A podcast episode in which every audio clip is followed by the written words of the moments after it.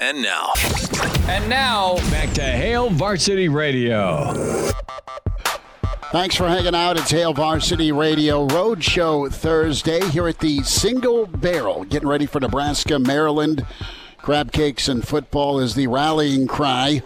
Uh, we'll uh, take the football and pass on the crab cakes for now. But uh, back here on Saturday, 7 to 9 weekend edition of Hail Varsity here at the Single Barrel. It's been a while. Let's check in with our favorite handicapper and gambling expert Danny Burke with us. Burke's Best Bets at Danny Burke 5 on Twitter is where you find Danny.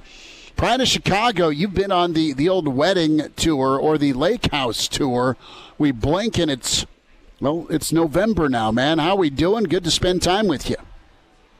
Yeah, appreciate you guys having me on. Yeah, I was at a uh, destination wedding out in St. Thomas. So uh, going from St. Thomas back here to the Midwest, certainly a uh, difficult transition to say the least. You know, that uh, depression's kicking in a little bit earlier than most people. but uh, no, it was a great time and luckily gave me an excuse not to watch the Huskers lose this past weekend. So uh, no complaints all around. you got to take a trip to St. Thomas for a wedding. Clearly, you've been doing pretty well in the wagering, huh?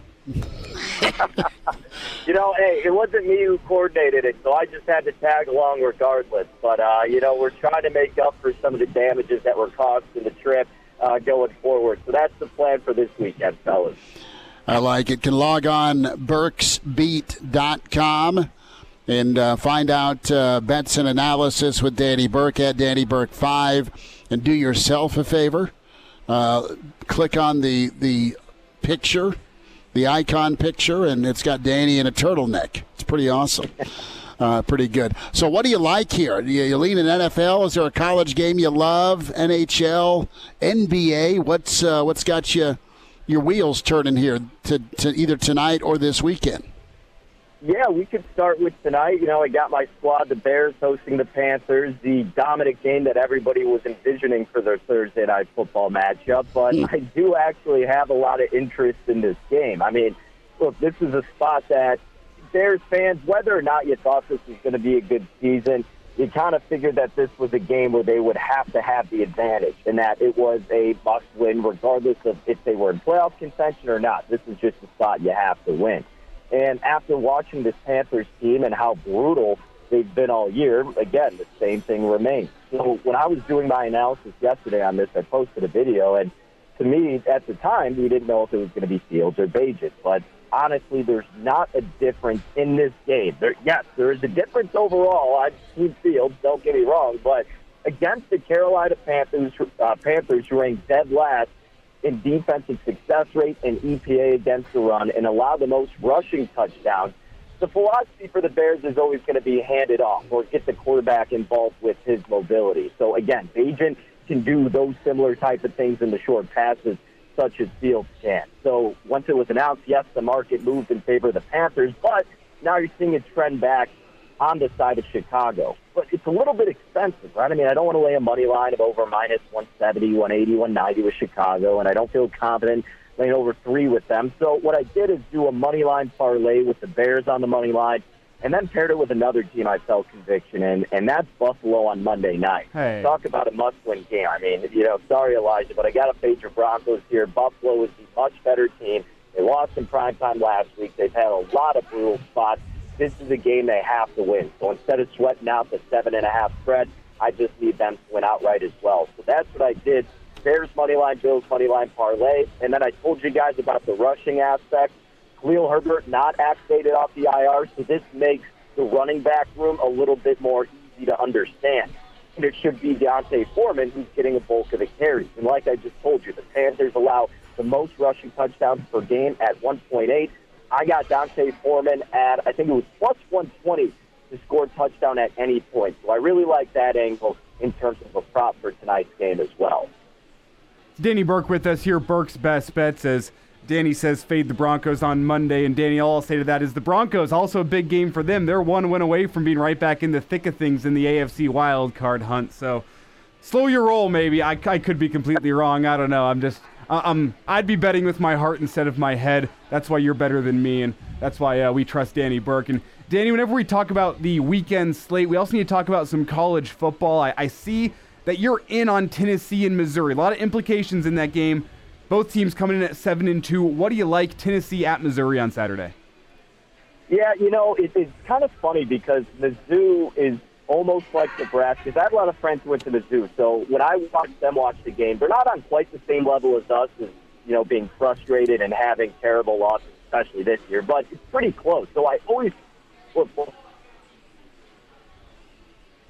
think this is a good spot for them. And the fact they're giving you a point or two, I think that's an advantage to the home team. And it's not like Mizzou has a great home field advantage, but I wrote up about this a little bit.